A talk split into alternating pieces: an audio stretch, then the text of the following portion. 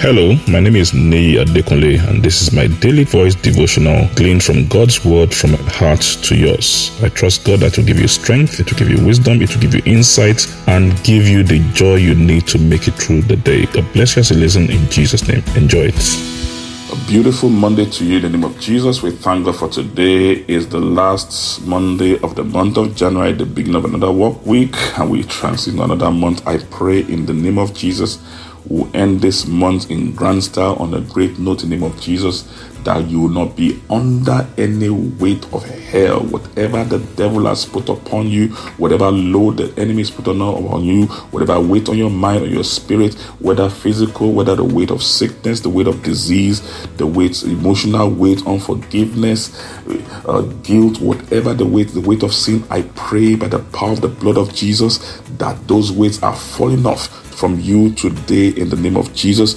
As you take advantage of the finished work of Christ, I pray you walk in the liberty, the freedom that Christ has made available for you in the name of Jesus. I pray that this year more than ever, you will experience victory over sin.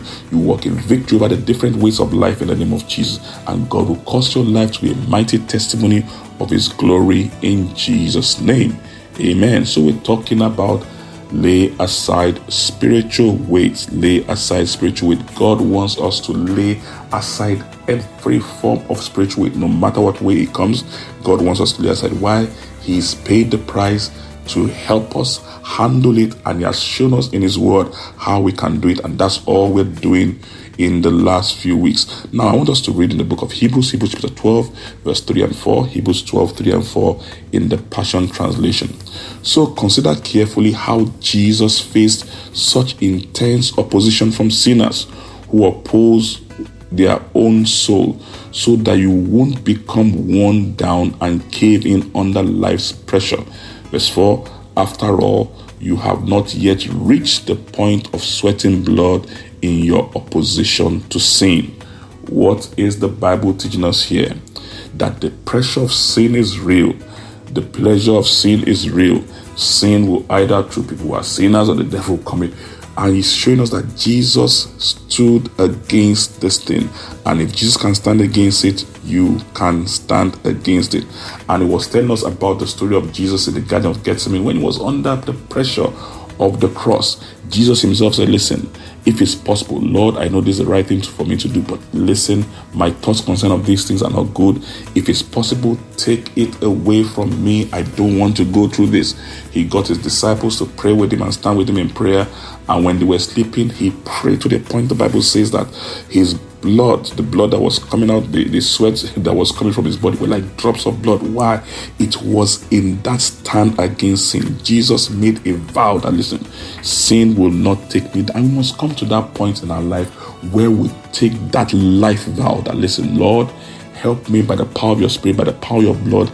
Sin will not have dominion over me.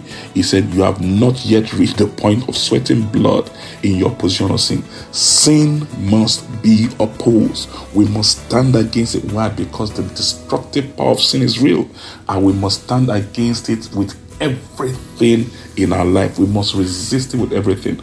And like Bible we read earlier in, in James 4 7, when we resist the devil, when we submit to God, Jesus, that's what Jesus did. He submitted to God. When we submit to God, resist the devil, then the power of sin has no dominion over us. I pray for you in the name of Jesus that this year the power of sin will not rule over you in the name of Jesus. Those sins that you have easily fallen into, that they say you have dominion over them in the name of Jesus, whether they are physical, whether they are emotional, whether they are spiritual, that God will cause you to walk in dominion over sin and live the fullness of Christ that Christ has destined for you in the name of Jesus. God bless you, and I pray that as we enter the new month of February, it will be a month of favor, a month of grace like never before for you in Jesus' name. God bless you. God keep you. Enjoy the rest of your day. I'm sure the word you heard today has been a blessing to you. The way we maximize God's word, the effect of God's word in our life is by putting it into practice and by sharing it with others. Please ensure you put this into practice and please share it with others. And I trust God that the full benefit of the word will be seen in your life in Jesus' name. Thank you very much and have a wonderful day.